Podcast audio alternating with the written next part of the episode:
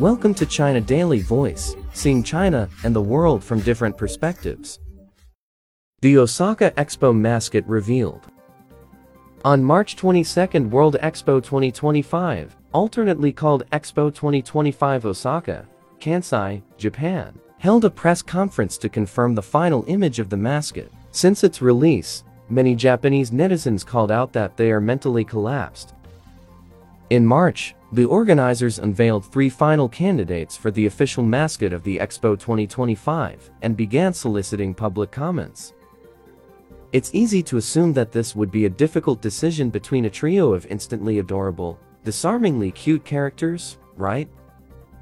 Well, all three would be goodwill ambassadors for Expo 2025 are pretty disturbing. Okay, candidate A looks like it could have a sort of quirky charm, but candidates B and C with their irregularly shaped rings of eyes, definitely show stronger concentrations of creepiness than cuteness.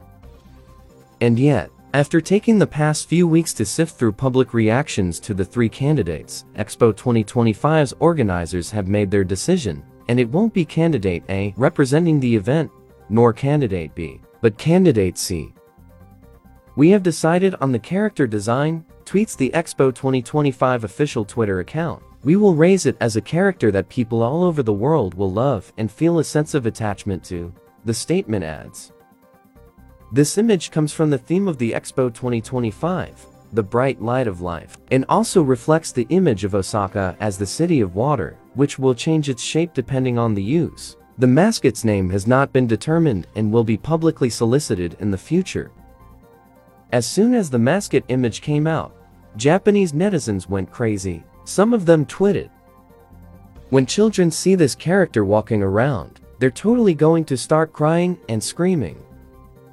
So they're prepared not to sell any merch, right? No way I'd buy a plushie or anything else with that character on it. It's like they took Sesame Street's Elmo, melted his body, and put it on Cookie Monster. However, while Twitter reactions to the chosen design have been overwhelmingly negative, there are a few dissenting, supportive opinions, like, What? I think it's super cute. Candidate C was the most psychotic looking of the three, and I want to thank them for going with something out of the ordinary. How about you? That's all for today. For more news and analysis, buy the paper. Until next time.